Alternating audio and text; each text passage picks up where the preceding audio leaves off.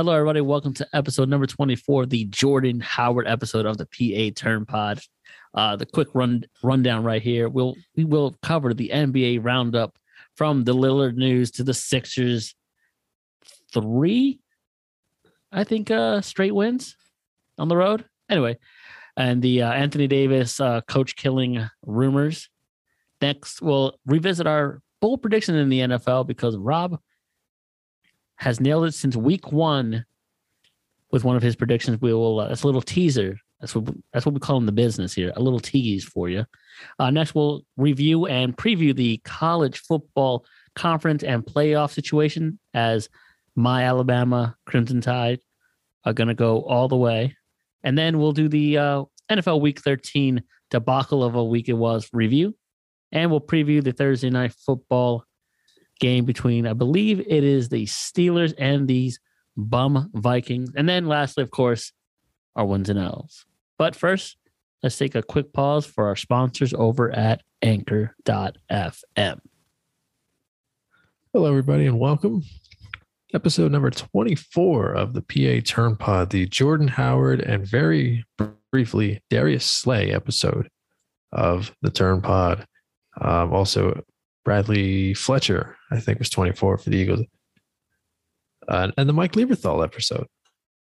Mike Lieberthal, get out of here with that. I'm Rob, joined as always by the guy who can't wait to get the plant based COVID vaccine, just like Kyrie Irving. With me is Joel Freedom. How are you? um, alive. Work sucked all week, especially today, the cold day. We saw flurries at work. I was like, nope, get me out Mark. Andre Fleury? Nah, I, I haven't kept up with uh, soccer, so I don't know what teams he's playing for. But uh, it was not that kind of flurries or McDonald flurries. But uh, I'm That's because the ice cream machine's broken. Yeah, all the time, right? That's that's a gripe right there. Like, why have one? Just for you to say that's part of your job? They don't want to clean it. They don't want to clean it. They, they, they want to get paid $15 an hour. That's another thing. These 24 hour McDonald's. this is already my gripe already. We're touching on something we finished last episode with. Yeah, right. I go to these This will 24 make up. hours. This makes up for us not having a mailbag. Yeah, right. Again, not this week. Um, I went to this 24 hour McDonald's. I'm like, all right, this is 24 hours. They have to have a Sunday machine at least open or McFlurry. Neither. And I was like, what? Uh, it's being cleaned right now. I'm like, how long would it take? Oh no, it's not being used for the rest of the night. Like, oh, takes Like, six oh. hours to clean. It's like a dishwasher. I'm like, oh. And then I'm like, all right, uh, let me get my order, yada yada yada. And I'm like, I don't want soda. So I'm like, oh, can I get OJ? Uh, we don't have it. I'm like, excuse me? What do you mean you don't have it? Um, we ran out. We're cleaning that as well. I'm like, what? They clean the oranges. So I said, don't give me nothing to drink at this point. Don't charge me for a, a full meal then. But yeah, that's my gripe. McDonald's never on point You should have gotten a medium cup full of like fries. for my troubles. Uh, we're cleaning the fry machine actually. Oh my god, that would We're cleaning the grill. We can only give you ketchup and napkins. the day that McDonald's tells me we can't give you fries because uh, we're cleaning the you know the grease off of it. I'm like, oh come on now. You should be glad at least you guys still have plastic bags in um in Jersey. Uh, for the most part, we we do, but some places they do the uh, the paper bag. They're starting to slowly phase them out here. There was a Walmart near one of the uh, one of the stores I work at, uh, like right next to it in Philly. That for a little while they still had bags. Then they had these like these like kind of better like quality bags. They were charging forty cents a bag, and then like a couple weeks later they stopped doing that, and then they didn't have bags at all. I was like so confused. Luckily, I have a bunch of bags in my car.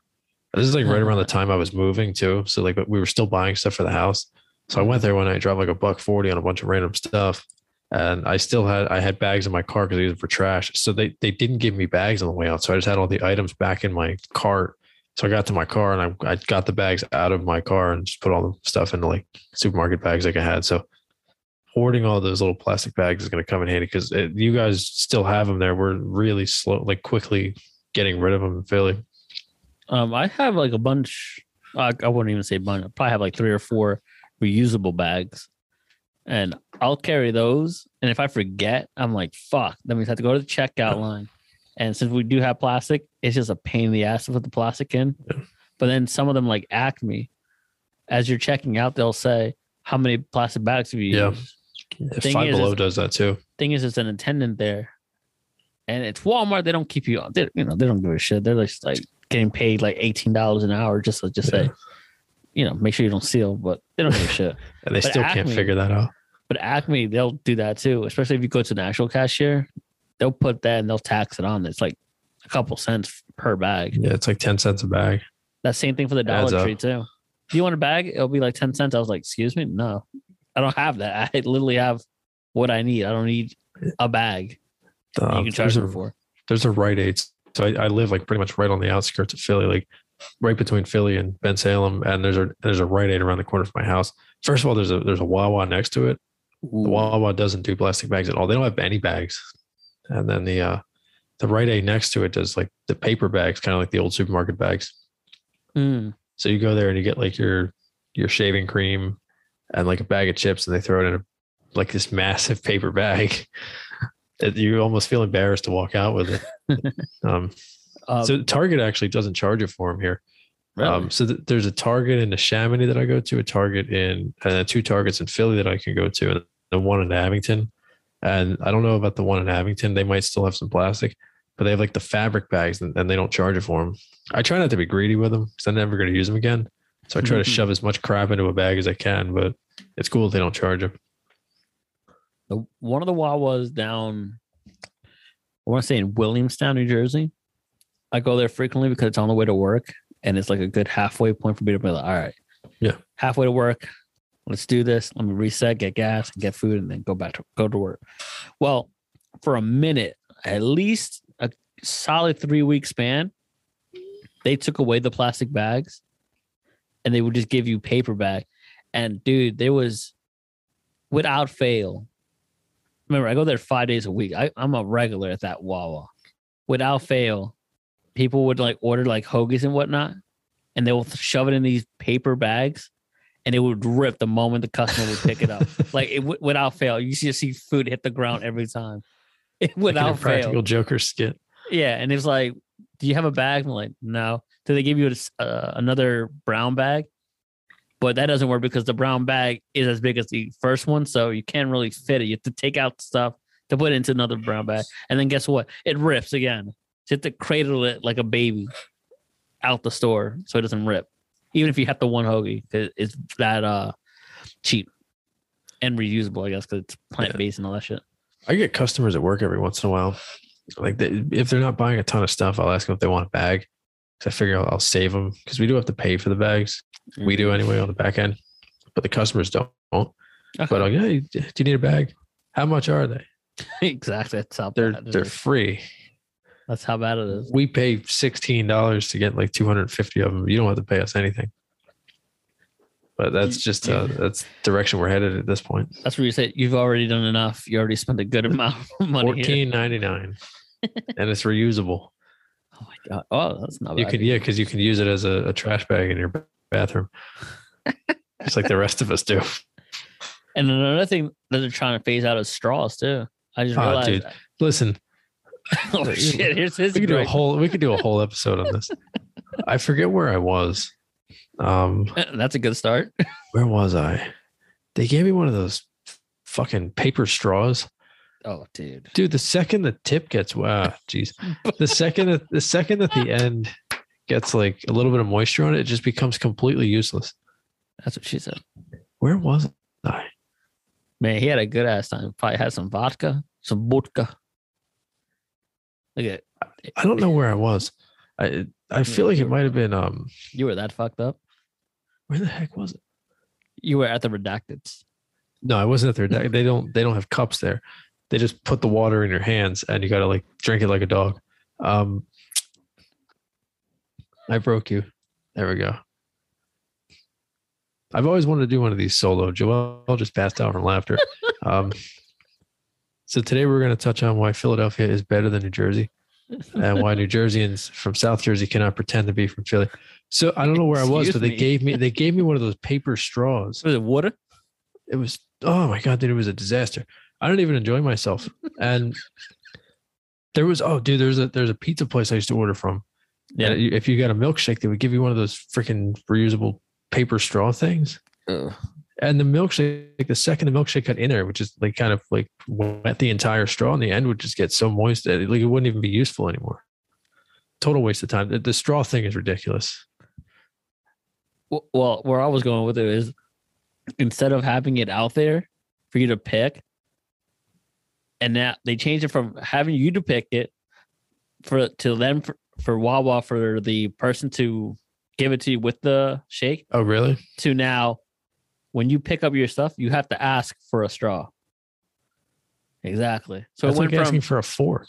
Is it went from oh you can just like this the I remember the they had like a little the bin. utensils Yeah. you can it went from that to all right they'll give you the straw with the drink to when you get your drink hey can i get a straw because that happened at the cashier the girl in front of me was like hey can i get a, a couple straws and literally the cashier goes under the table and puts up two straws and gives it to her i'm like where the fuck are the straws are you just hiding it like what happened That reminds me. Uh, when I was in high school, uh, one of my friends who actually listened, maybe listens to the pod, his name's Chris. Shout Um, out he to went Chris. to a K. Yeah, he, he went to a KFC. So in uh in Northeast Philly, like near Five Points, there's a KFC and a Wendy's right next to each other. So my one friend and I went to the Wendy's that's a good we're flex right there classy, and then my other friend Chris and someone else went to the, the KFC right next to it, Trash. and he, he's like a big ketchup guy, and he asked for ketchup, and the lady gave him like one ketchup. He was like, "Can I have more ketchup, please?" And she's like, "No, Oh, I'm He's surprised like, they didn't not- charge her. we're we're not giving you more ketchup." I'm surprised they didn't charge him. surprised they even had it. That's nasty. Yeah, But yeah, they're going from wild. that. That's yeah, it's a, it's a crazy uh Yeah. world we're living now. gone downhill. By the way, Oof, slowly ever, see, ever since they started doing the the the, the locations in uh what's it called, Jersey and Fuck you. and uh We had it first. and Florida, they, they want the rolls to be the same. So like they're flash frozen, I'm pretty sure, and then they have to re-bake them when they get to the store. Uh, before all the all the rolls were just delivered to locations, and they were much fresher. Yeah, before Philly invaded Jersey and then Floridians, And then Jersey killed all the Philly citizens. because we're savages out here. Um, nah, come on now. Don't do that. Don't do that. Don't do that. You're right, they're killing Jersey citizens. Um, Wawa's just gone downhill because they went more mainstream than they ever had before, and then they're just they're basically have breakfast, lunch, dinner, snacks. They have bubble tea now. Boba. What? Yeah. yeah, really, Well, I don't know about the boba part, but they have bubble tea, like legit, like the popping bubbles. really. So that's what I order now, like a degenerate. I go to Wawa to get. Why the hell do you? It's like getting a burrito at Wawa. That's like getting a salad at McDonald's. People do it. Fair. I'm one of those people. I don't order salad, but I'm just saying that's my correlation to that. Anyway, that's why it never dawned on me that I never got a straw. I just get the bubble tea and I just sip it. well, don't they give you like the really wide ones? I think they do, but I think I just Like Mr. never Wish, they up. give you like the straws at Mr. Wish are almost like a like huge. I they probably do. I just never notice it. I just grab it and go. And that's probably another reason why they don't give me straws. Because I don't pick it up.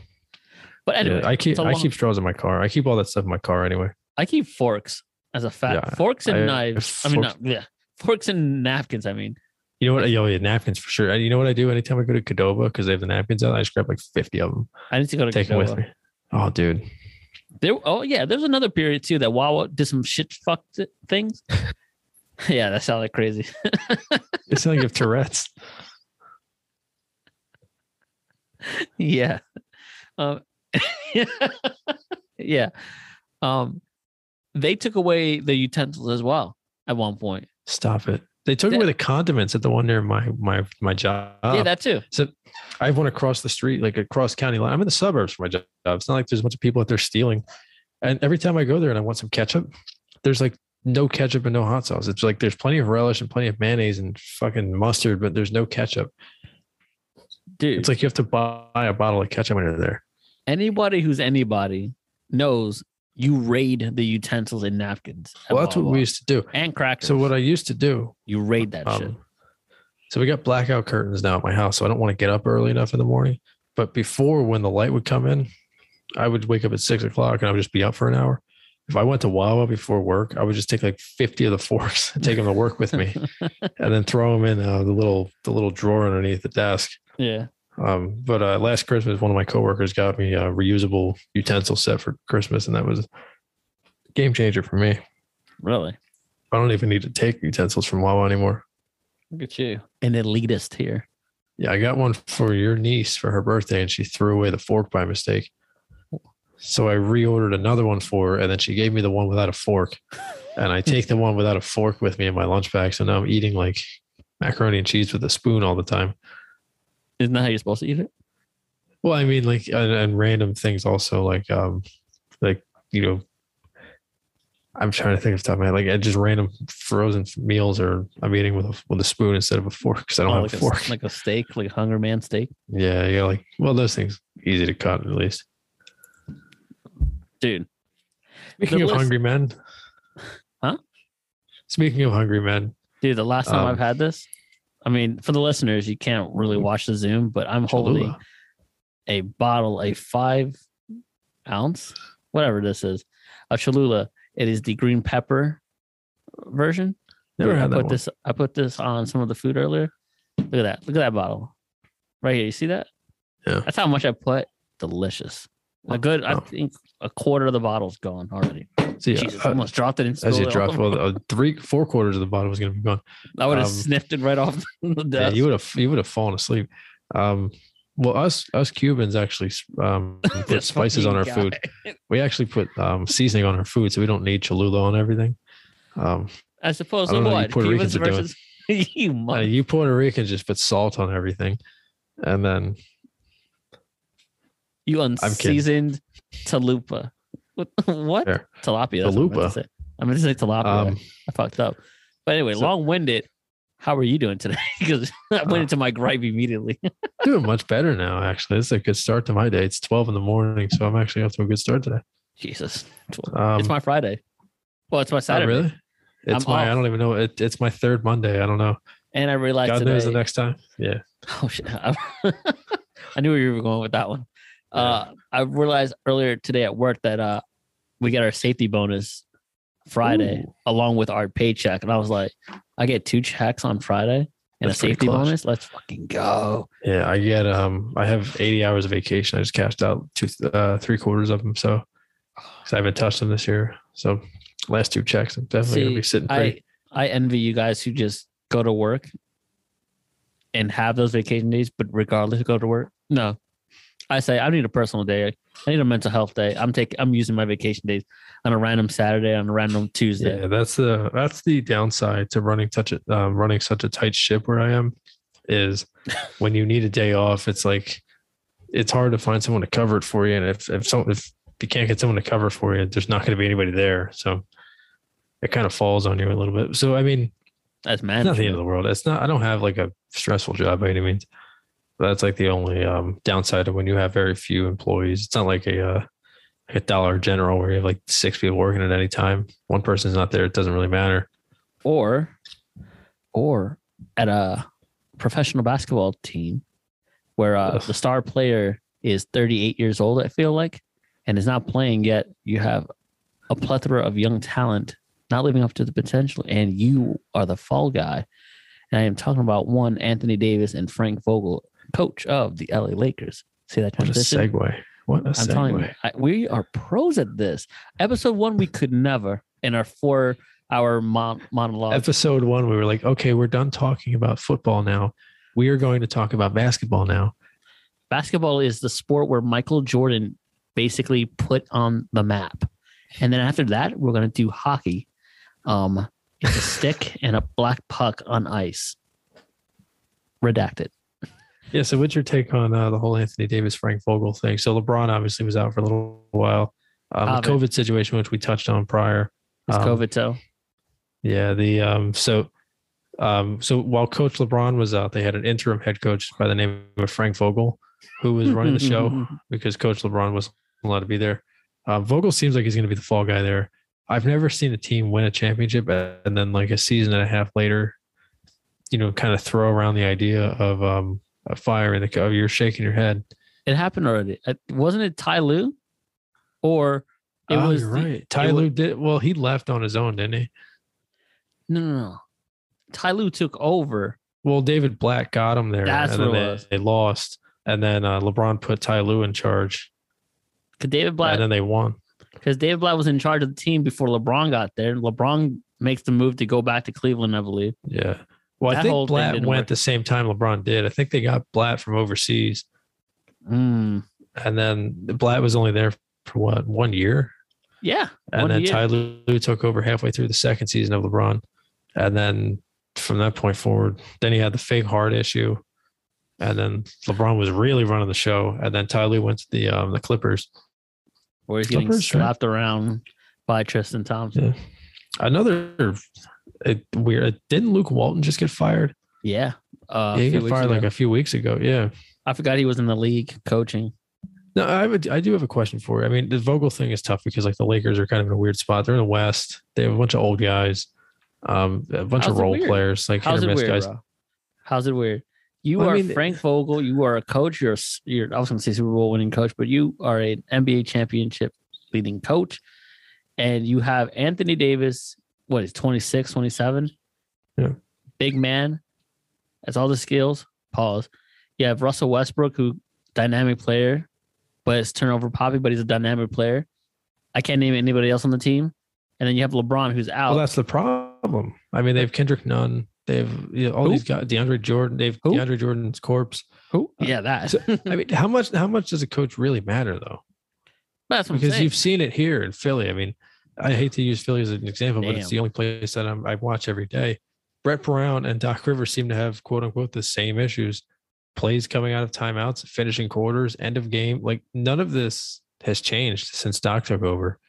I feel like it's a players' league, and I feel like coaches are just there to kind of be there and be the fall guy because you can't True. trade your best player after a 10 game losing streak. You could fire the coach and bring in a new guy, but uh, you know, you can't just trade a player.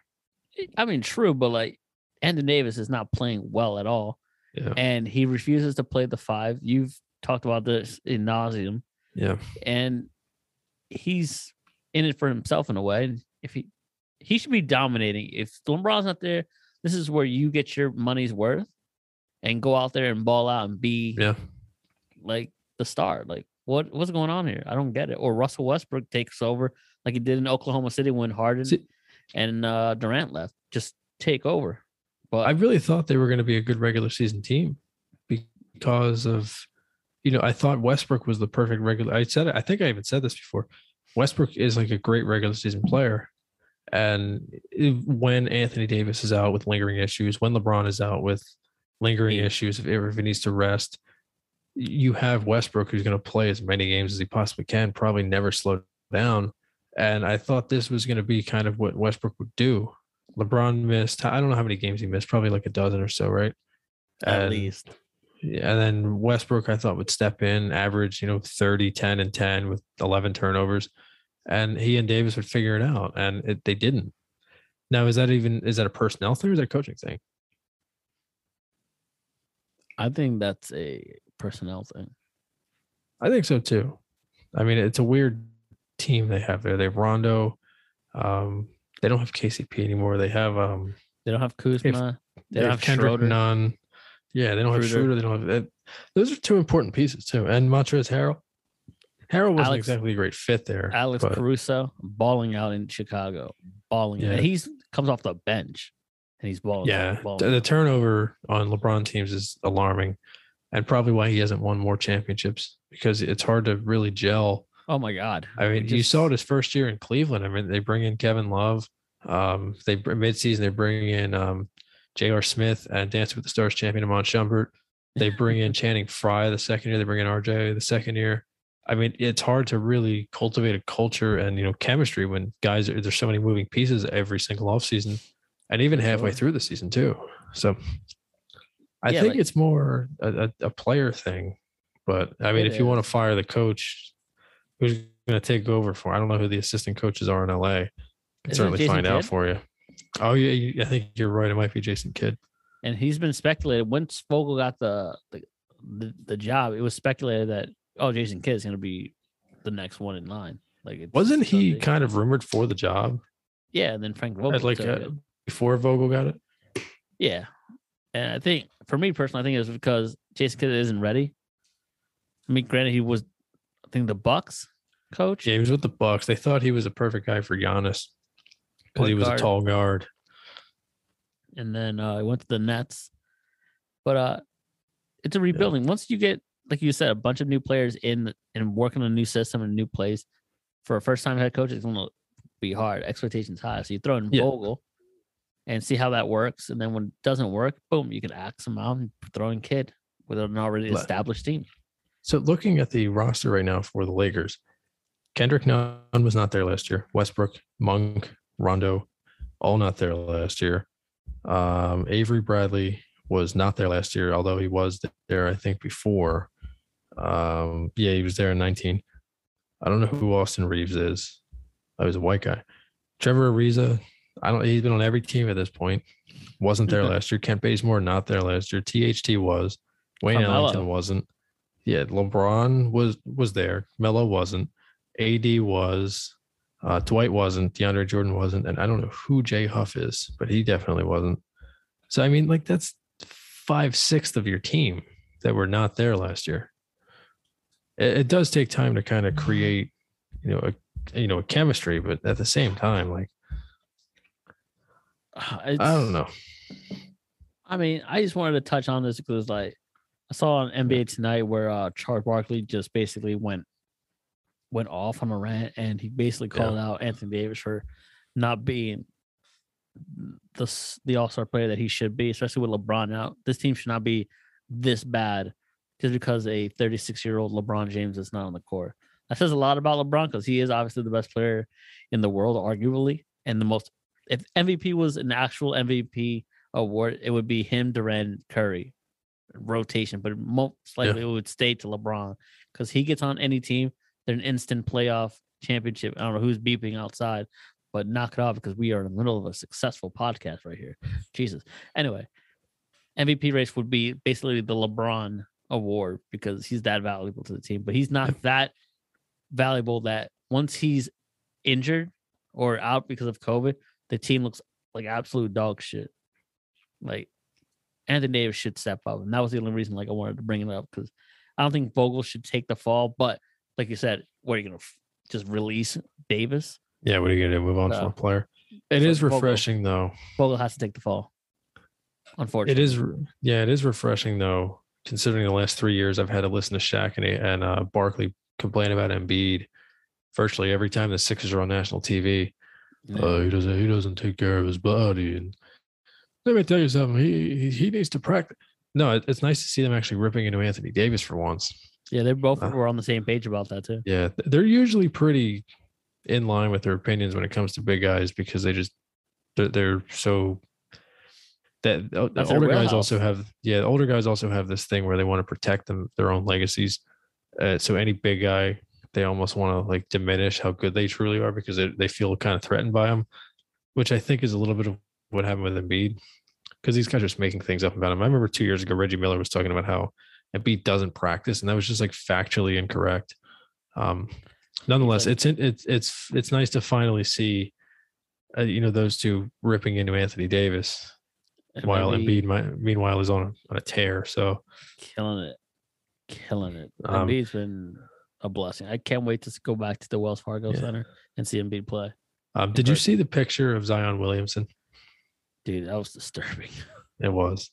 Do, do you make anything of that, or do you think it was just an unflattering angle? Unflattering angle. I hope it was. And dude, not gonna lie, I thought his face was swollen, but had to zoom in. He had a face mask on, like a. It, COVID it mask. looked like I thought it was his Albert. face. Yeah, I thought it was like Jesus. This looks terrible. terrifying. Um, I, I wonder if he wants out of uh, the Bell of uh, Oh, New yeah. Orleans. Oh yeah. Um, so Damian Lillard, by the way, so it came out last week that Damian Lillard was more interested in playing alongside with Redacted versus being traded for him, and then uh, that that the Blazers were going to be, you know, putting together a trade offer to Philadelphia centered around CJ McCollum, um, either Nassir Little or Anthony Simons, and a first round pick. Mhm. Um, since then, Sixers have pretty much said we're not interested in CJ McCollum. We don't want that guy. He sucks. Um, Lillard did have a quote come out He said, I'm not asking for a trade. My intentions are to be in Portland and to figure it out, which is admirable. Um, he feels like the last one left now that Westbrook left OKC a few years ago. Because I, I, I didn't think he was ever going to leave. Lillard feels like the last star because I don't think Beal's in the same category as him. Lillard feels like the last guy left that maybe could play a full season or a full career in one city. Obviously, Giannis maybe, but he's also teased leaving. But Lillard He's young. does seem pretty devoted to staying there. Uh, meanwhile, something came out on Bleacher Report a few days ago that Uh-huh. said um, Lillard wanted to play alongside uh, 25, and 25 liked it. So, in between faking his mental health sessions, um, 25 is on Instagram liking posts about himself. So interesting, but I mean, nothing that Portland has to offer Philly is really all that appetizing They unless they're offering picks and the Sixers can use those picks to, you know, trade for an actual star. I mean, as much as Philly wants an actual star, I think you got to get what you can take, and those are picks and uh trade pieces and maybe an established bench Yeah. or like at least a middle, like a Mario Chalmers. I'm not saying he's still in the league, but like someone of that nature that can give you some points and minutes on on the court. You know, like you're not gonna get a superstar from Portland if you you don't want McCollum and Dame that's gonna stay. You're gonna need like a third or a fourth team, multi gigantic mega Yeah. deal that you basically get the star you want and maybe somebody else, while the other three get picks and players in return. You get who you want and maybe you know like uh Danny Green and Kawhi. That's what you Yeah. get in return. Yeah, Um, you ship out redacted, and then the other two teams that are in the middle get picks and other uh players. Yeah. So it has to be something like that. So I, I've kind of in the last over the, the ever since you know the the rumors really slowed down surrounding BS. I don't really think he's going to get traded for, a, you know, a great player. I think you'll see him get moved for the capital that the Sixers will need in order to acquire a great player. For instance, I think if he goes to Portland, maybe they send two unprotected picks, a couple pick swaps, and maybe a couple young players. And then the Sixers have that all of a sudden stocked in the cupboard for a Bradley Beal, or, you know, maybe they use some of that for a Malcolm Brogdon, or maybe, you know, this guy becomes Brogdon. available. This guy becomes available because the Pacers are Pacers are apparently open to trading anybody. Uh, Bradley Beal, by the way, says he's not ready to sign an extension with Washington just yet. I'm not going to make that grand commitment, and it doesn't work. Ultimately, you have to be selfish at some point. So he's starting to see that the the light may be, you know, the grass might be greener elsewhere. I still think that he makes more sense to stay in Washington. I worry about him in a bigger market, but uh, I guess he might be, I guess, the new target for the Sixers. Oh, I would leave Bradley Beal alone. He's balling out anyway. Washington doing pretty well. Kuzma's taking over on that team anyway. Uh, real quick, so this weekend the Sixers played, I believe it was uh, Friday. Yeah, they played Friday in Atlanta. Uh, this was, I think, I think the game had begun or was about to begin when we were recording. I was They- it was literally gonna start as we ended recording. So the Sixers came back from a 10 point deficit in the fourth quarter. They held Atlanta to only nine points in the fourth quarter. Suck Joel it. Embiid, I believe, at one point had like 10 consecutive points. Um, 28 and 12 for him. He was a plus 15. That was a really like a gut check victory. And then they followed it up the other night, Monday night in Charlotte. I know Charlotte's not a great team, but Kelly Oubre kills the Sixers. Oubre had 35. Embiid had 43 and 15. He was actually three assists shy of a triple double. He was 15 of 20. He was amazing. He scored, I think, 14 straight points for the Sixers in the uh, in the fourth and overtime. Close that game out, and then tonight, um, they finish off the uh, the two game little series in uh, Charlotte with another win, 110, 106. Embiid had 32 points. Seth Curry had 23. Gordon Hayward had 31. Kelly Oubre followed up his last one with 22 and 10. So, I mean, they have been. Granted, they're not playing, you know, the cream of the crop in the Eastern Conference, but they did play two pretty good teams, and it's tough to beat the same team twice in a row. But I don't know what your take on all this is, but it's very refreshing to see Embiid kind of building back up and also becoming, you know, that late game option that they desperately need. I'm just looking at my uh my ticket. Tragic. Uh. Um, oh yeah, for sure. I think it's big. It's big, especially like it's hard to beat um the same team twice back to back like that. And uh they should be beating these teams. Like, this is a 500 subpar 500 team in Charlotte who's going to be hanging around for the playoffs. It's the Eastern Conference, so they will be in the playoffs eventually. And uh it's good for Embiid to get some minutes. 15 of 19. That's what I like to see out of my big man getting t- to the Yeah. rack, being aggressive. And be efficient. And Tobias Harris looked like he has some a pulse out there with 18 points. He Curry wasn't is just doing cardio tonight. yeah, right. Curry out there doing some work. Um, I don't know if you got to see it, but uh, there's a clip I think from Barstool Philly. See, uh, it was like a, cl- a small clip, but it's like uh, Doc Rivers is tired of T- Tobias Harris, and Tobias Harris had the ball, and you see Doc in the background pointing it, I guess, like to a wide open Embiid, but Harris ignores it and he's just like pump faking, makes the shot, misses it, and then you see Doc lose all life and just have his head down. And He's like, "What Yeah. the fuck? What are you doing?" He's been increasingly uh, frustrated the last few games. But uh, I think it's a good positive. I mean, it didn't start well. I forget where they went. I think they went to Boston first on this road Yeah, trip. that was a that was an ugly, ugly game. Yeah, and then they bounced back, beating uh the Hawks. Every time you beat the Hawks, it's always a blessing because of what happened last season. So And anytime you did get mention that. good, it should always it should be personal when you face the Hawks, and then take care of business back to back games in a short span against uh Charlotte, to then turn around to be at home tomorrow. They come home tonight. They already landed in Philly by now to basically host uh Spider and the Jazz, I believe. Utah Jazz coming into town. So that's not good. But uh it's a good win. I like it. Yeah. I'm moving on to the gridiron. Um, switching gears a little bit. The college football playoff is on the way. Alabama with a huge win over Georgia on this past Saturday. They have been vaulted up to the number one spot. Cincinnati winning the the American Championship. I believe they're the first AAC team to make the college football playoff. A So Alabama will, will host Cincinnati. That's on December 31st in the Cotton Bowl. And then Michigan, fresh off a big victory over Iowa Saturday night, they clinched the number two spot. Georgia, coming off the loss to Bama, moves to down the number three. Two good matchups. That'll be on December 31st. That'll be the Orange Bowl. Um, so that'll be interesting. Um, what are your predictions? I mean, we're going to obviously get closer and closer to that off the top of your head. If you had to pick one of the four teams right now to win the championship, who would it be? And why is it Alabama? because like I said in the last episode, there's only four things in life that are guaranteed: death, taxes, Brady in the Super Bowl, and Alabama winning in a big game. Um, I think it's all set up for Alabama. Like the roads right there. Feels like it's going to be another Bama Georgia game. Georgia? I don't think so. I think Georgia's going to be the blow the doors off Michigan.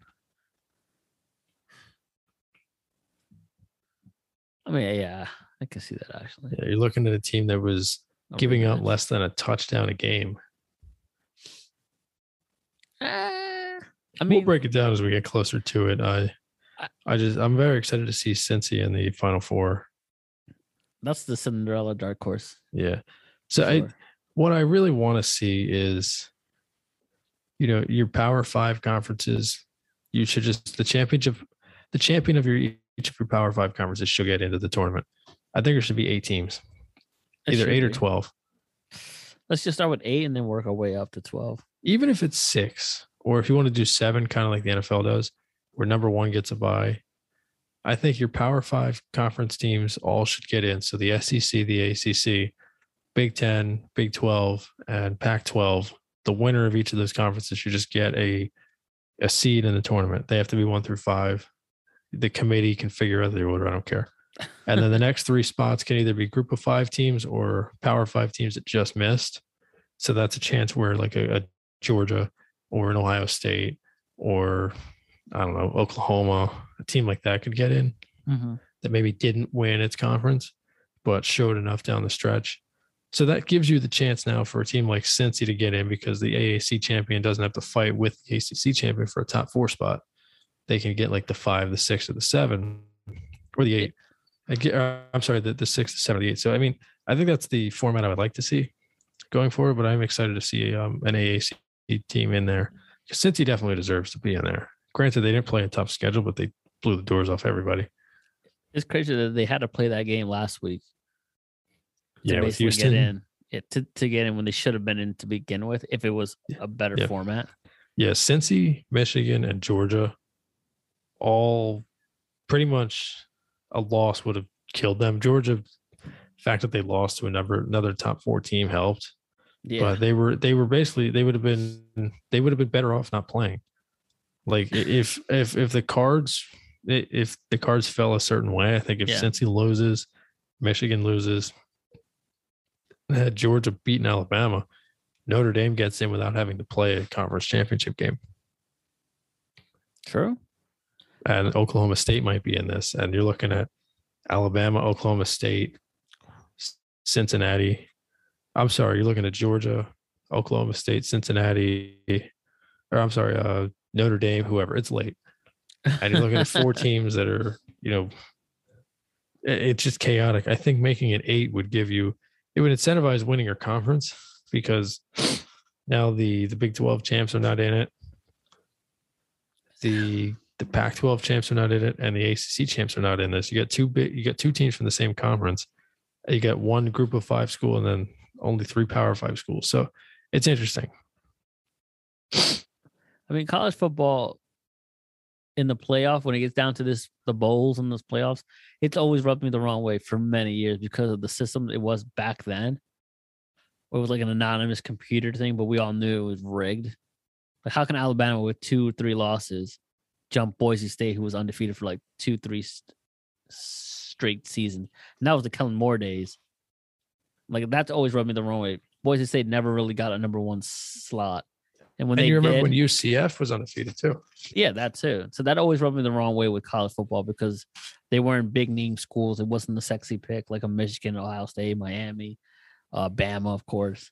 So it's all about a money grab, you know, what can sell, which I get, but that always rubbed me the wrong way with college. That's why I didn't like that Cincy had to play that game last week to prove that they should be in the top four when they should damn well have been there to begin with. Yeah, it was they- a better format. They definitely it gives them at least a chance to play for conference title, which they haven't won in a while. But Imagine they still losing weird. a great season. They lost all. They lose it Yeah. all based off of that last week. It's craziness. Yeah, Crazy. and they lose to a team that's not even in the top five, like top ten. So all it does is destroy your resume. It's all interesting to think about. yeah. Um, another thing that's interesting to think about What's up? um, for the people out there to laugh at us, all the way back on episode one of Oh, the man. Turn Pod, Oh man. the anthology episode.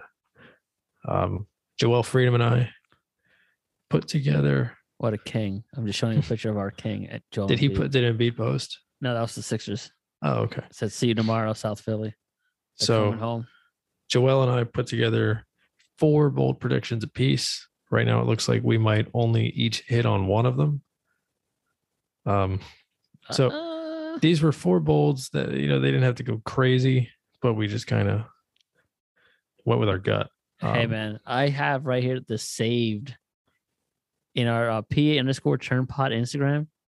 I took a screenshot of the poll whose bowl prediction would be better, and sixty-seven percent of you donkeys out there chose Rob over me. And at the time, earlier in the season, I looked like I was heading to the moon. Now we're both, like Rob said, one prediction, both each alive. Yeah. So, in fairness, one of yours was very um, subjective, and it was tough to really prove. But the zebras have been pretty lousy this year, so I guess I'll give you a half point on that one. I'll give you um, credit. So your four bold predictions were the Cowboys will win the NFC East, and you also kind of piggyback that with the Eagles would make the playoffs. Um, the NFC East and West will have seven total teams over 500. That is kind of still in play. Seattle doesn't look too good, and the Giants don't look too good. So you might have six, which is still impressive. Well, Seattle like a world beater on Sunday. Where, where did that Yeah. come from? Yeah, go figure. Um, Jameis Winston will start every game unless hurt. So I mean, he kind of did until he got hurt. So I was But he- right. yeah, he didn't get benched. I was right. That's that's a guaranteed win. And then Right yeah, the officials will have a, uh, negative impact pretty much every week. Which I mean, if you watch any game, they they impact everything. Um, so far mine do not look very good. Basically, Um, mine wasn't really that bold. My uh, I don't think I don't think mine are. One of these is a waste. Um, so Corey Davis, thousand yards. He got hurt and he's shut down for the season now, so that's going to fall on its face. That's Um, that's pain right there. He was on pace for it within the within the first, I think, eight or nine weeks. Then it kind of fell off. How about this? I'll Um, re- I'll read yours. I'll read yours, King. So Rob had that one. Rob also had one game minimum is forfeited due to COVID issues. That was a stretch, but we haven't far, even come close. but we we were both banking on the Tennessee Titans. And So what far, happened- they're good. The reason I thought this is because last year, remember that Titans game got postponed. There was that Raiders game that was supposed to be a Sunday night game. Like their entire offensive line got sick. It was Tuesday, right? They played or Well, that the, the, Titans played on a Tuesday, yeah. but the the Raiders got flexed out of prime time because they were worried the game wouldn't happen. And then wasn't there also a COVID issue in Denver, which is why Kendall Hinton started at quarterback? I think so. Drew Lock couldn't play, and then whoever Yeah. the backup was couldn't play, and they started a wide receiver at quarterback. So Yep. I was kind of banking on something weird like that happening. Still good. I guess with you know the whole like the vaccine thing, and you know they're probably hiding more cases too. Um, and you can put like three or four guys on the COVID IR and also bring guys in. Fewer people are getting sick, and more people are protected against it, I suppose. So it's not happening. Unless you're but, um, Antonio Brown. And I was really hoping for. I wasn't hoping for an outbreak, but I want chaos. So uh his third one was uh Bill Belichick retires after the season, which I don't think is happening now. yeah, not anymore. But man. And then this one that Rob is just basically hit it on day one. And this is from 14 Now weeks this is ago. technically 14 weeks ago. not technically not accurate, but, I'm going to take the credit I can get. Patriots upset Bills on Monday Night Football and turn season around. I mean, I think this hits on both cylinders, even though I think New England was the better record going into Yeah, they, they were a half game up on the Bills. but it's it's what was it, what's his name? Mac Jones leading the Patriots in Buffalo against Josh Allen and the Bills. Did you see what Matthew Judon said about Mac Jones? No. So he was giving credit during his press conference to everybody. And he goes, you know, everybody played really well, except Mac. He didn't really do anything except hand the ball off. so Mac Jones attempted three passes on Monday night. And here's a Oh. trivia question: Who was the the donkey that didn't make the catch? I didn't see the play, but it I was Nelson. didn't see it either. But it was Nelson Agholor that was the third man targeted, and he did not catch the ball. So go figure, Nelson Agholor. Now, granted, it could have been like a throwaway, and it was in his direction or overthrown. But it's funny that I like that Nelson Agholor was the third receiver targeted for Mac Jones, and he did not catch it. So otherwise, Mac Jones would have been a perfect three for three that game, which is crazy. He had a better QBR with three passes than Cam Newton did all game. Crazy stuff. So I, I actually, when I explained that, I thought maybe the Bills would be like seven and three or, or like seven and four, and like the Patriots would be like five and six. And they would stumble into that game coming off like two losses in a row, and then they would blow them out. Um, I That didn't give you happen, but I'll- I still I'll- give you credit. I'll take man. credit. because not only does this turn the season around, it kind of just cements the season for Yeah. New England as now Yeah, it's interesting. the AFC East champions, right back where they were. And they're right now the number one seed too. Man, ever since we find out that the Bengals were the number one season, that little trivia, Everything's Bengals gone. been. Phew. Yeah, they've they've fallen apart. The Chargers have fallen off. Um, the Ravens kind of look weird. Um, so let's jump in while we're on the subject. Week Yeah. 13 13 in the NFL, in the in the league that plays and the league that pays. So start with the hometown team. The Eagles took on the Jets. They beat them 33-18. Minshew Mania running wild. Uh, what you going to do when Minshew Mania runs wild on you? A 133.7 passer rating. He had a 158.3 perfect rating in the first half. He was 20 of 25 for 242, two touchdowns. That's my little segue for uh, Minshew Mania. Sorry about that. Oh, okay. um, so the Eagles actually fun trivia fact. Yeah. Um, prior to this game, they led the entire NFL in rushing yards per game, Mhm. but they did not have a single 100 yard rusher in any of the games they played in until this week.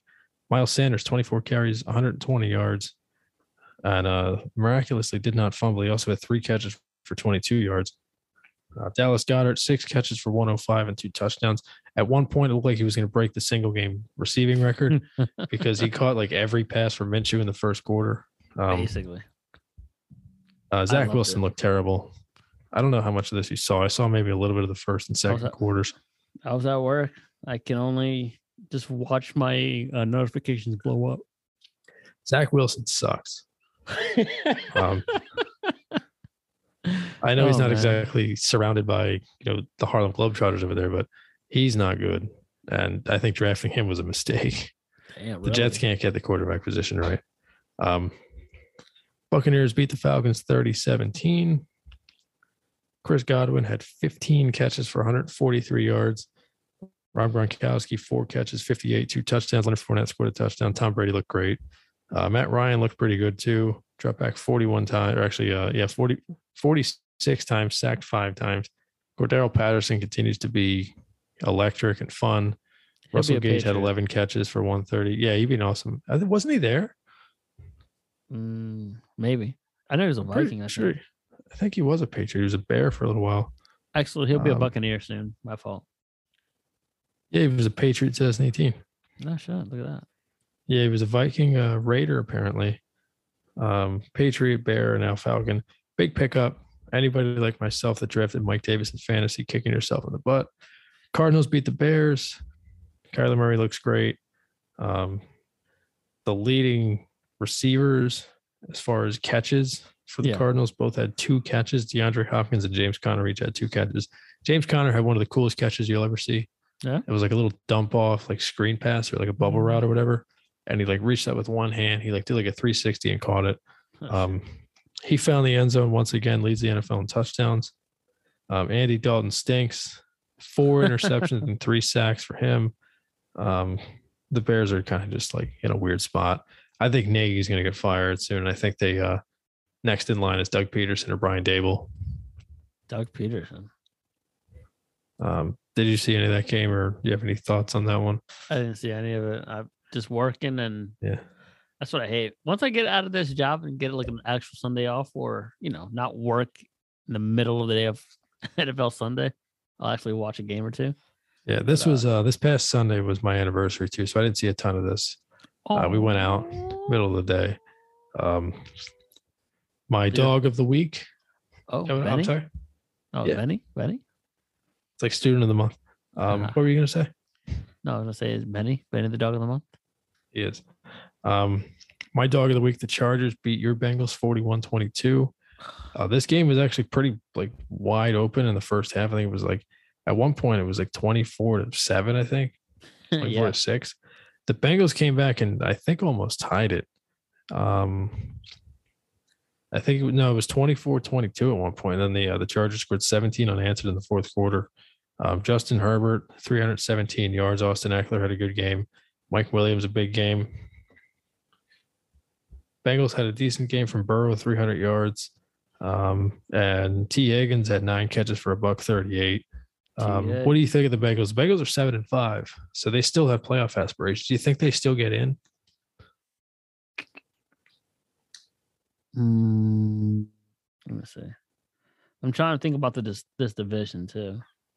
I think the only threat to them right now is probably the Ravens at eight and four, and then the Browns. I think had the week off. Yeah, they did. Browns are six and six. Pittsburgh six five and one. I'm gonna go. So they are currently, I think, uh, one game up. Actually, I'm sorry, they're one game behind Baltimore. I'm gonna go say no. They will not make the playoffs. They are trending the wrong way right now. I hope You they have- do. How many teams go in? Two, right? The wild card. Uh, three wild cards this year. All right. So look, AFC East. You got Buffalo, and you got New England, maybe Miami. But let's just go with those two, right? Miami's on a seven game winning streak, aren't they? That, well, then let's put Miami in there. That's three teams right hmm, there. Five game winning streak. I'm sorry, six game winning streak. No, five game. All right, let's. That's two to three right there. That's two possible wild cards right there. AFC South, Colts and Titans. One of them is getting in. The division one's not. AFC West, we got Raiders, Chargers. I'm not sold on. Denver, I'm not sold on, and you got Kansas City. So right there, you got two teams, and then the AFC North is you know Steelers, Ravens, You, you Browns. might only get one team. You might get none of those teams. I mean, one of those four in the AFC. One North, has to, but yeah. and then one misses out with the winning record. One the NFC probably doesn't. You know, like say the Yeah. Eagles might be eight, eight, what nine and eight, eight and nine, Yeah. and still get in. So All right, then we have uh, we have three consecutive nothing games. Lions beat the Vikings on the last second touchdown. excuse me, a nothing game. So your dog. This is the first time we both nailed our dogs of the week. My dog was the Chargers. Yours was the Lions. The Lions improved to one ten and one. There is actually a uh, an avenue for them to still get into the playoffs. They need a lot of things to go their way. However, they are still potentially yeah, a the playoff entire team. NFL getting COVID. I think there were like something like 63 different scenarios where the Lions could like be eliminated in week 13 and none of them hit. um, I saw it on TikTok. It was like absurd. So they won on a last second touchdown pass from Jared Goff to Amon St. Brown. Um, congratulations to the Lions. Congrats to the Lions. Big victory. Um, who who better? Who better than the Vikings to be the one to give them that? yeah. I called it all the way. The Swami here called it last episode. Tip tip my own hat. Uh, Dolphins beat the Giants. Mike Glennon's hurt. You might see Jake Fromm on Sunday. Dolphins all of a sudden don't look now, but they've won five straight. Colts beat the Texans 31 nothing. Who cares? Football Mhm. team beat the Raiders on a last second field goal. Two teams that are that kind of pretty much needed that game. Yeah. Rams beat the crap out of the Jaguars. Steelers beat the Ravens. The Ravens scored a touchdown late in that game, decided to go for two instead of kicking the one. John Harbaugh, did you, did you like his explanation that he didn't have any corners left, which is why he didn't want to keep playing? He wanted to just go for the kill shot there. No corners. So yeah, the injured? Ra- so the Ravens scored late in the game to make it 2019. Oh, dude, that was the most exciting highlight I've seen. I've seen the highlight. It was pretty good. Yeah, instead of kicking the extra point, they went for two. And Harbaugh, when they asked him about it, said, "Well, we just lost three corners for the rest of the game, Mm, Okay, so it, it's going to be tough to win later on." I, I don't, I understand it. You're on the road, you go for the win. That's fine. Um, Seahawks beat the 49ers. And let's just let's just touch one more thing on that game. Yeah, That two point conversion was a tremendous play call. Oh, the, The play scheme- call worked. The scheme Yeah. was perfect. The execution just literally missed off the fingertips of Mark Literally, Andrews when they say it's a game of inches, that's what they mean. because he had it wide open. Hit his hand. It would have been game set Yeah. match. It would have been the end of the game. But Harbaugh would have been carried off the field. so uh, my my hunches were two and zero this past week. Yeah, Uh, Seattle beat the Niners. The Chiefs beat the Broncos, and then the Patriots beat the Bills. We already talked about that. The other two games were kind of, eh, yeah. I didn't really. I saw none of the Seahawk game, and then the Chiefs, whatever. Broncos didn't really put up a fight. I don't think. I think the Chiefs had won something like thirteen straight against the Broncos or something like that. Yeah, they don't really lose the Broncos like that. Yeah, they, they haven't lost him since Peyton was there. Um, quickly, we'll touch on tomorrow's game: Steelers Vikings in Minneapolis. Steelers are currently getting three points. The over/under is at forty-three. Um, do you have any thoughts on this game? Short week, uh, which is a good thing for one team and probably not good for the other. I'm interested to hear your take on it, though. Um, I think Minnesota's going to come back, come out with vengeance and blood because they will forever be known as the team that gave the Lions their first win.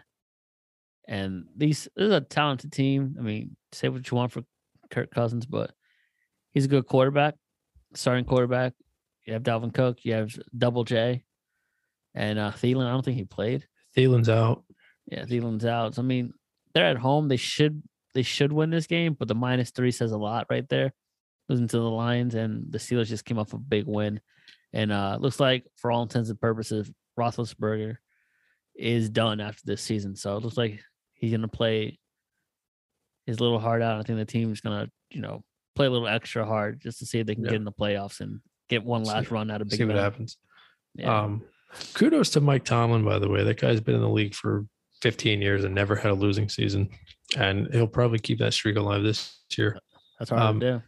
So I don't know how you feel, but I think the Vikings on a short week, short memory, it's better for them than it is for the Steelers who have a little bit more of an older team coming off a really emotional victory at home against the division team. Yeah. I think the Steelers are going to feel a little bit more of that lag. Whereas the Vikings are going to be more excited just to get back on the field and kind of get right. This isn't a get right game. This is not the RGG RGGR of the week. At um. It, it is a really good opportunity for the Vikings to just flush out the memory of what happened Sunday. Whereas the they'll be at home. Steelers have to find a way. Yeah. And the Steelers have to refocus. And I think, you know, Tomlin will certainly have them as ready as he can, but Big Ben's body's a little bit older, a lot of hits in that body, and then they have a pretty old team. So I'm, I, uh, Hairball as Rob gets Yeah. there. Yeah. Jesus. I'm interested to hear who you think will win the game. Uh, I I've already said on record on this podcast I will never ever pick the Vikings. So I'm gonna go with that and pick the Steelers. But Okay. that's only because I said that. And that's why I got the my hunch last week with the Lions. But I think I think the Vikings will win this. It'll be Ben Roethlisberger. If he's not careful, it'll look like uh, what you call it, Brett Favre when he was a Viking when he went down to New Orleans against the Saints. That's how it looked like. Because I think the Vikings are going to come out for blood, and like you said, wipe that ugly loss off of them short week at Yeah. home, and they're still vying for a playoff spot. Believe it or not, so yeah. they're going for it. And old, you know, old team like uh, the Steelers, that they need all the rest they can get. But uh, emotional win, it kind of takes out a lot out of you. So, uh, on record, I'll have the Steelers, but wouldn't be surprised if the Vikings go out there and smoke them. Yeah, I don't think it'll be a smoke show, but I think the Vikings will win. Okay, you think it's Uh, going to be closer? I don't, I see three as a weird number. I'm almost tempted to take it with the Steelers, but I think I would, I guess, lay it with the Vikings. I would, I need it to become a decimal. If it's two and a half, I lay it. If it's three and a half, I take it. I mean, this is like um, around twelve thirty in the morning on Thursday, so by game time, Yeah. it could change. It could change. sure. The total will probably change. 43 and a half feels That a looks a little low. lot. That looks a lot, actually. Oh, you feel that way. You've actually been better at uh, at reading these lately than I have because you liked the over in the Alabama game, and I didn't. I mean, when when there's a guarantee in life, you smash the over. That's what you told me about college football. If Alabama's winning, hit the over. Like, Well, Alabama plays they cover too. Um, that's something else to look look for this week. Um, I read something online about it's like a 65% success rate that the under hits in division games after week 10. So we're going to look at that this week as well. okay. Something to keep an eye on for Friday's episode. And as you saw with the Eagles the other day, as you saw with the Baltimore Pittsburgh game, um, trying to think of any other uh, the the the Patriots game. A lot of games hit the under this past week. I might, I might, games. I might start Broncos and. Chiefs. So it's an interesting thing, and- as you're noticing now that the totals are starting to, to fall a little bit, the NFL in general is running the ball more too. I mean, New um, England, New England showed it once. I think I, I heard something on the radio earlier. Two thirds of the teams in the league are actually running the ball more this year than they did last year. That's awesome. Um, so that's another the running clock. You're not getting as big of chunks on every play. Uh, fewer quarterbacks that, are making was- dynamic plays. I mean, it opens up the pass play, especially with all these Yeah. gadget plays on in the offense with you know running laterals and wildcat and all this other stuff. If you have a good run game, that pass just opens up, especially the play action. That's just self-explanatory right there. I'm excited. Right. That's good though. So I like that. so on- the record, you you like Pittsburgh. I like the Vikings. Yeah. All right. We'll- knock that down. I don't I don't really like the Vikings. I'm just gonna pick, begrudgingly take them. Rush. All right, on to the W's and the L's of the week. Oof. Oh Um. We've been waiting all day for this. So I have I'm trying to see. I have two W's, one L. I have one W, Oh. one L, and one that I'm not sure of. uh, all right. I'll Where go, would, where do you want to start? I'll start. I have two wins. Okay. You're not sure though about one of them. So all right, I don't know. Do you want me to start with the ambiguous one? all right. Do you think it's leaning towards a win or a loss, or you just don't know? Loss. All right. Ooh. Whatever. I'll, I'll go first. I'll go first. Okay. My W. Uh, my first W. Since I'm a big, you know, come on, Robin, delicious. You know, I'm a big hockey fan. You know, my Dallas, my Dallas Stars out here with uh Sonny Milano. Did you see this play? Sonny Milano and Trevor Zegras on Yes. the Dallas Stars. Did you see the the goal of the year, The goal of the last 10 years. dude? I have a friend that doesn't watch hockey, sent me this on Instagram. I saw it on Instagram and I saved it. And I was like, I gotta send this, but let me just actually just throw it on the podcast. How cool was this? How difficult was this to understand from somebody that doesn't watch? Well, you understand hockey. It's different I don't. someone that doesn't watch. Oh, you don't? I, well, I do in the sense Well, of you puck you know in the net. you know what it looks like. I- It, it's not like do. this. This would confuse somebody that doesn't really know what the game looks like. Okay, I, and I, I know what you mean. But seeing the play what he did behind, Yeah, and you, I'll let you describe it better. it's really the first time that I've seen this. I was just gonna say, not only have I never seen this, I didn't even know this was allowed in the game, and why hasn't this been done? Because if you mm-hmm. can cup the puck with the hockey stick, like like- yeah, ladies and gentlemen, he cupped the puck behind the goal, his opponent's goal, whatever goal, cupped it with the hockey stick, tosses it to his teammate who was sitting in, standing in front of the net, and then his teammate basically hits it in real time, smacks it right past the goal for a goal. Goalie for a goal. Incredible shit. I've never seen Yeah, it. just really weird stuff. Um, I gotta watch it one. again to kind of understand it better. It was really interesting. And so the player behind the net, Milano, I believe. yeah, just like flipped it from behind the net, and so you you can hit the puck in the air. Yeah. that your stick cannot make contact with the puck higher than the crossbar. so Uh, that's usually you'll see like a high stick call. that's what this is. High Uh, stick then. sometimes sometimes they will review goals. This looks like it'll stand though, right? oh yeah, it stood, I believe. This is like the first ever alley oop in hockey. First time I watched it, I thought he actually flipped it off the back of the goalie into the net. I didn't realize it was hit out of midair by the player in front. Yeah. That's something I, I guarantee they practice. So that was really cool. yeah, that was pretty cool. And he was shocked that it worked and that he made Yeah. it. He was still befuddled after everyone celebrated. He was like, I can't believe that I actually went in. It, it I can't believe it. Goal of the year. And that was my All right, first so- W. I'm gonna go with my ambiguous one first because I don't know how to explain this. Right. go Um, I'm gonna I'm gonna send this to you, and you're gonna have to, I guess, help me explain the meme.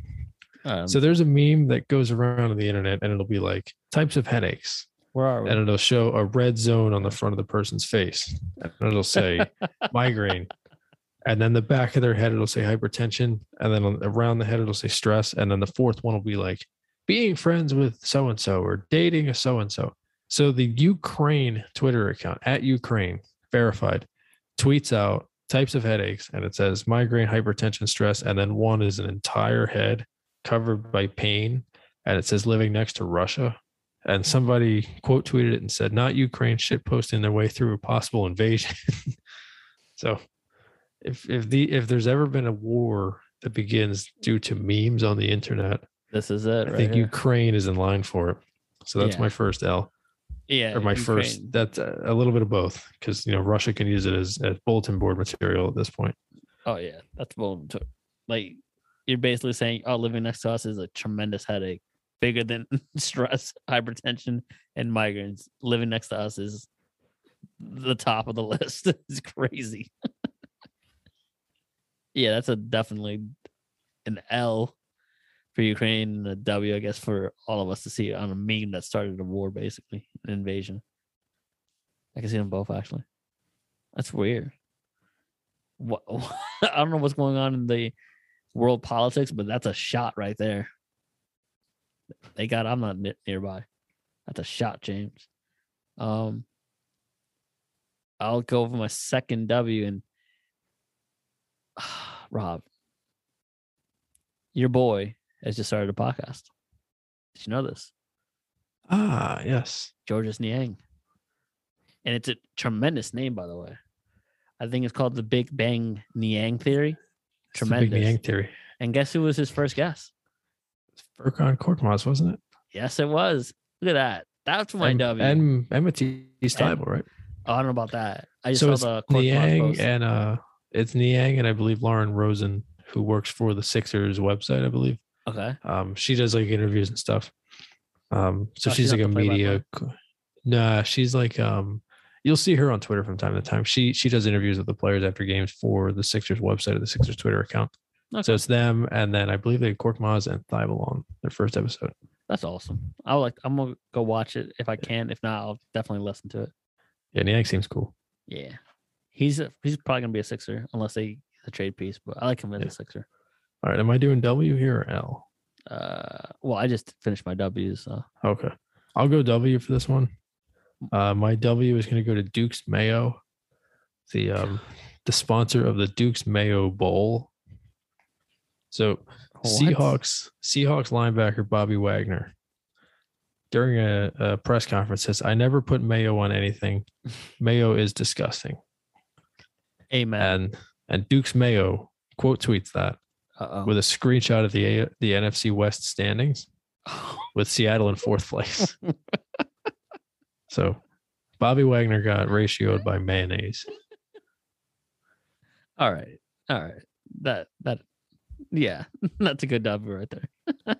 Uh, impromptu, by the way, impromptu extra W. These Steph of Curry these tonight. these savage uh, posts. Wendy's is pretty good. Oh, yeah, they're great. Um, Steph Curry is officially 10 threes short of the all time record.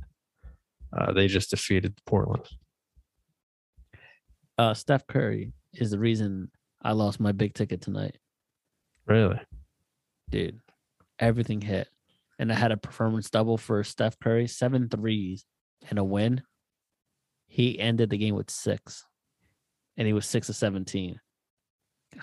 Trash. Speaking of tickets, I got a I got a hoodie coming in five to six weeks from Barstool because I went 50 bucks on the Patriots on Monday night Yeah.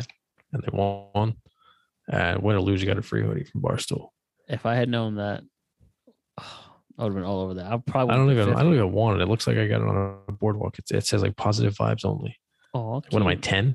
What is I'm it, wear my- I get to wear my uh, my animal wristbands and uh Should wear that at work and I love boobies hoodie. Yeah. And then free hugs. and a live strong bracelet. Yeah. Live strong. Puka shell necklace. Hang ten, Rob. My Crocs. Oh, Jesus. Uh, my L, anybody who wears Crocs, um, L are the Minnesota Vikings. Yes, you pathetic, putrid excuse for a club team. You are the worst of the worst. I had money that the Atlanta Falcons were going to be the ones, but lo and behold, how did I, how could I ever miss? How could I ever forgive myself? I missed that you were playing you, Minnesota Vikings, were going to play the Lions. If I had known that, I would have put my bank account on there. I knew damn well you would fall to the miserable Lions.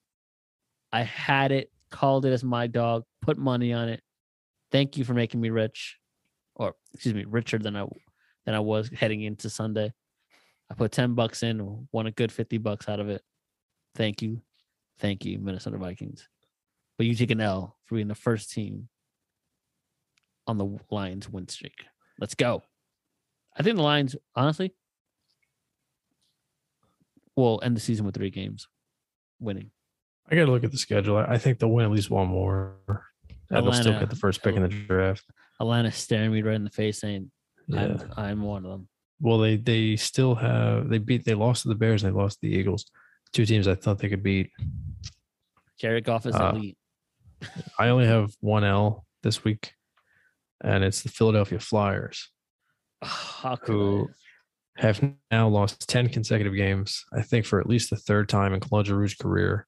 I? They just fired another coach because the same issue happened. It's another thing. Sports coaches don't matter. The Flyers have had the same issues for now five coaches, I think. personnel. Um, They went from Laviolette to Berube to um, Dave Hakstol to Scott Gordon. And then they went to Alain Vigneault. And now they got Mike Yeo as the, um, the interim head coach. And he's not going to be any better. They're not going to, they're, they're, they're always right in the middle of the league. They're not bad enough to get a hot top draft pick, not good enough to win a title. And the cherry on top, the real reason for this L, did you see the picture of the dog taking a poop on the logo at Wells Fargo Center? I saw this. I'm like, I didn't get it, and then I zoomed in. I'm like, well, what's he shitting on? And I'm like, I saw the Flyers logo. I was like, oh dear God, no. So the, there was a skate around this morning. Um, this is actually not this morning. It was like three or four days ago. Um, you don't whenever they played, whenever they played Colorado, I think it was two days ago. Yeah. Uh, during shoot around in the morning time, um, they had some police dogs on the ice for some reason, and one of the dogs just squatted down and just couldn't hold it in any longer. I was like, fuck this team. and, and dropped the deuce right on the Flyers logo it had uh, at center ice. So Oh man, an omen. It the poor Flyers. symbolizes this. Uh, the Flyers. Poor Claude Giroux. I love Claude Giroux. Uh, this franchise deserves to be thrown in prison for what they've done to this poor man in his prime. He'll go down as one of the best players that never wins a championship. Should he request a trade? He's in the final year of his contract, so I mean, Ah, if they well. see if they feel like it's the way to go, then they may as well just trade him. uh, Kevin Hayes is a great pickup, or does that It is. flat on- But no, he, he's been good, but this year he's been hurt. Last year he was ineffective. Previous year he was really good. I don't know. They just they every time they go out and make a move, they fall on their face. They don't want to go for the you know the big home run move. They go for these like middle tier guys and they hope it moves the needle and it doesn't. Are you saying Kevin Hayes is a middle needle mover? Yeah, he's he's not elite. Ah, okay. I, He's, I a, he's a second anything. line. Yeah. Kevin Hayes was picked up as a second line center, and he's done that well. And he was really good in the bubble. He was really good the year that they should have won the cup, which was two years ago. But uh, ultimately, this team has flaws, and it's primarily on the defensive end, and they really don't have any pure goal scorers outside of Cam Atkinson. So a lot of flaws, and they haven't really changed anything in the last 10 years. So we're looking at the same issues over and over. They're getting coaches fired left and right. The chemistry's never been there. The jam is just not existent. It's a it's a team without an identity right now. Is this called insanity? Yes. Doing the same thing over and over and over, expecting different results, and yet Yeah. The the only same thing. the only thing that I can say, the only thing I can say that does not constitute insanity is they have changed general managers. Uh, Ron Hextall was let go, I believe, like three, four years ago. They or two, three years ago. They let they brought in Chuck Fletcher. Chuck Fletcher, who did a decent job with Minnesota prior to coming here. Um, Hextall's big thing was he would never. He was similar to Danny Ainge in a way where he would he overvalued his young players to a fault and Mhm. never really cashed in those young guys for a good player. So we had so many years of this guy's going to be good. This guy's going to be good. And I've always said draft picks and prospects are lottery tickets or they're like cars. The second you drive those cars off the lot, the second those guys The make value. their debut, the second you cash in that draft pick and tr- pick a player, the value drops. Think about it. Eh, Think about the value of a, of a draft pick heading into the draft. Think about the value of that pick after the draft. Markelle Fultz. And think about prospects before they make their debut. Ooh, this guy's got this type of potential. The second you see him, his value drops. And Hextall's big issue was, I don't want to trade this guy. I don't want to trade this guy. I want to trade this guy. Boom, blows up in his face. They have they end up trading Philippe Myers and um, Nolan Patrick for Ryan Ellis, and that's like their big move. So I mean, I don't want.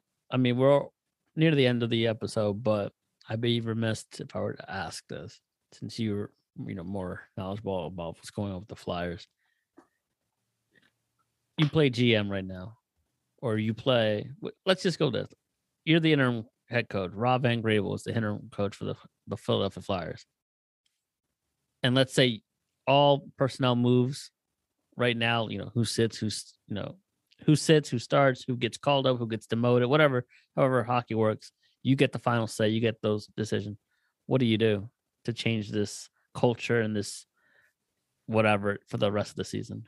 So it's not like baseball where you can kind of just designate a player for assignment, Mhm. where you can just get rid of somebody. It's not like football where you can just cut a guy. You can't really release guys in hockey. Um, but there are some older guys in the roster they don't think really fit. Nate Thompson doesn't really make sense here. I'm not. I don't really need Keith Yandle on the team. Um, I would probably start exploring trades right now before the trade market really develops because teams that need pieces Yeah. if you can make pieces available right now, you're not waiting until you know January or February when the trade deadline approaches, when more teams are out of it. I would just get a head start on that. Um, I know the easy, the I'm sorry, No, go for it. I was gonna say the easy answer for the last six years is people are calling in a sports trader. They need to trade Giroux, and I've always been against that. At this point, I wonder if it's probably time. I don't want it to happen because I love Claude Giroux, and I want him to be like the all-time points leader in Philly. I want him to be here forever. He's got he's got roots here.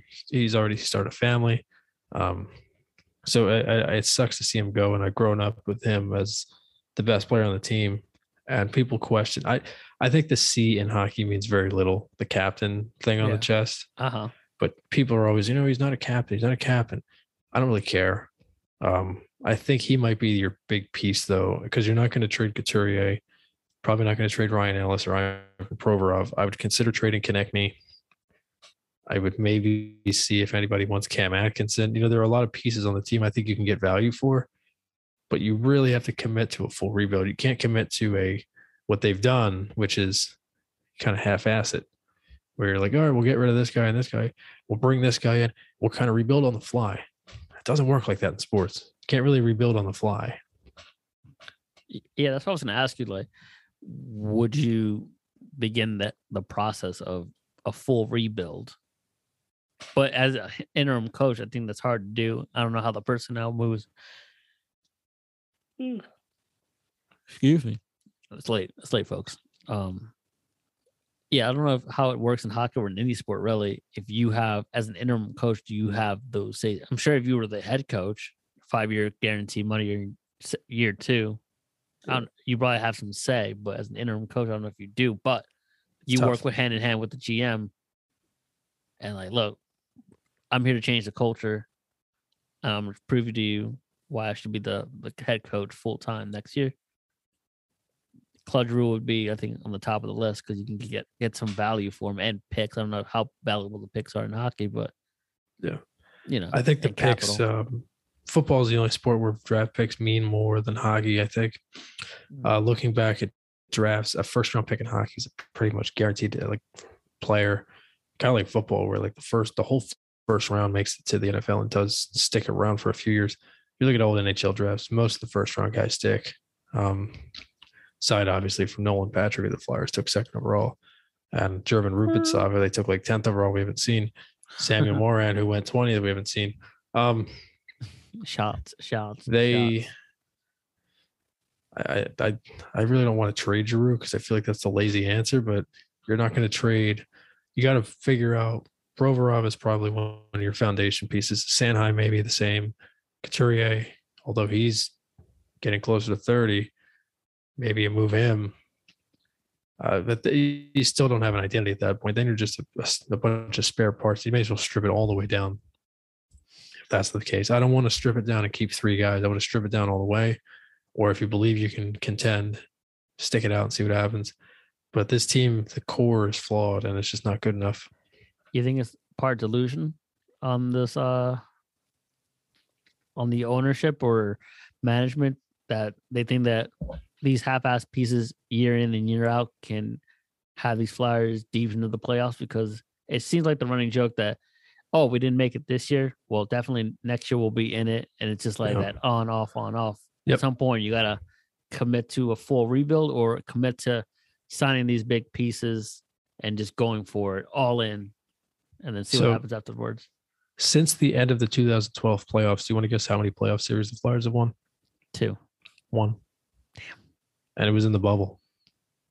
the bubble 2013, they missed the playoffs. 2014, they lost in the first round, and seven to um, it's called the Rangers. 2015, they missed the playoffs. 16, they lost to the Capitals. 17, they missed the playoffs. 18, they lost to Pittsburgh. 19, they missed. 20, they lost in the bubble in the second round of the Islanders after beating Montreal in the first round. Last year they missed. So These Flyers. I think the ownership group really only cares about ticket sales. They care about merch. They care about season ticket holders. They care about all this nonsense. They care about Comcast Spectacor. They don't really view this the Flyers as a an important entity. They view them as just a you know a piece of real estate essentially. So the as long as they can keep making money off the team, they don't want to strip it down for parts because then the value goes down. I think if they're competitive, that's all they really care about. Yeah, it's hard. I mean, because look to me, I don't know. You have a better pulse than I do, but was like Pennsylvania in general or Philadelphia. Really, it's more of a football first, basketball, then baseball. That's always how it'll be. Um, it's a big market though, so they believe they can compete no matter what. Yeah, Um, and they just watched the Rangers kind of take a two-year period, kind of off. They bring in um, Alexis Lafreniere and uh, Kaapo Kakko, and all of a sudden they're they're world beaters. They sign Artemi Panarin. These teams can rebuild on the fly, in a way, but you have to do it the right way. You got to strip it down and get top five picks, and then sign a free agent with all your cap space, which is what the cap. I'm sorry, not the Capitals. Which is what the Rangers did. And the Flyers can't do if they just commit. And I mean, look at the Blackhawks. They stuck with their aging core for way too long, and now they suck. Yeah, Uh, Boston's probably eventually going to get bit by the same bug, although they have enough surrounding young talent because they drafted properly and developed properly. The Flyers never really did that. Even back to when they were in that, like in the like the middle of the run from like 08 to 2012, they still didn't draft and develop at all. And anybody they drafted was worth anything, they traded away. I mean, it's it's unfortunate. Hopefully, the Yeah. Flyers can get get right. They, if anybody needs to get right, the RGGB, RGGB, RG, Yeah. it's the Flyers. And they will eventually, but I think it'll take a few years. Well, I mean, sorry. I mean, it's like we're ending on a sour note. I mean, Flyers are frustrating. team, listen. but it's Philly sports. My message to Philadelphia sports fans before we sign off Yeah, is I don't want people to lose sight of greatness and take for granted what Joel Embiid is doing. the king. He is. The last couple of years, in particular these last two, I feel like we take for granted sometimes what our stars do. I don't think we appreciate we appreciated Iverson, but I think we didn't appreciate him to the point where we should have. yeah, I still I, I'm not a I'm not a fan of McNabb necessarily. He kind of ruined my childhood a little bit, but we took for granted how good he really was. Um, I think we took for granted a lot of players in the city. Giroux is probably on that list. Ryan Howard. I think we should just take a step back, Rollins for sure. even if they don't win a title. Appreciate Embiid for what he is because he's not going to be here forever, and we're going to miss him when he's gone. For sure. But Joel Embiid is the greatest thing that's ever happened in this stupid city. At least in my lifetime. I, I think second because I think Nick Foles. Well, yeah, Nick Foley and Dynamite was quite the acquisition. Pastor Foles, to think he almost retired, and they would have had to roll with Chase Daniel in that Super Bowl. Oh my God. Underdogs. Crazy thoughts. Um, next next episode we're gonna be touching on the week 14 picks. Uh, any other nonsense in the news of NBA goes on. Maybe Vogel will be fired by Friday 5 p.m. Yeah, Who knows? we'll do And a top then- five. I think our top five could be uh, a reference into the Mike Francesa. You know that everybody waits for Sunday Night Football. Yeah. I was thinking, why don't we just do a top ten of things that we'd rather be doing than waiting for know football Well, all this day? past Sunday, there was a, there was probably 200 things I would have rather done Exactly. because some of those games, something like that. So we'll we'll we'll, we'll touch on that. maybe But, in, uh, in spirit of uh Bobby Wagner, maybe we do our top five condiments. Oh, dude, Cholula to the day I die. I need I need a top 10 list for that. Bet we'll do that. Well, I'm Joel. That is Rob. This is the PA Turn Pod signing off. Episode number 24, the Jordan Howard episode in the books. And next is the dreaded redacted 2 5 episode. I can't it. believe it. we'll we'll uh, we'll pass it off to another uh, podcast. Until then, I just won't show up for that one, yeah, I'll take a mental health uh, break for that, that episode. but I'll like Instagram posts. Yeah. What a clown. All right, everybody. Uh, we'll see you next time. Adios.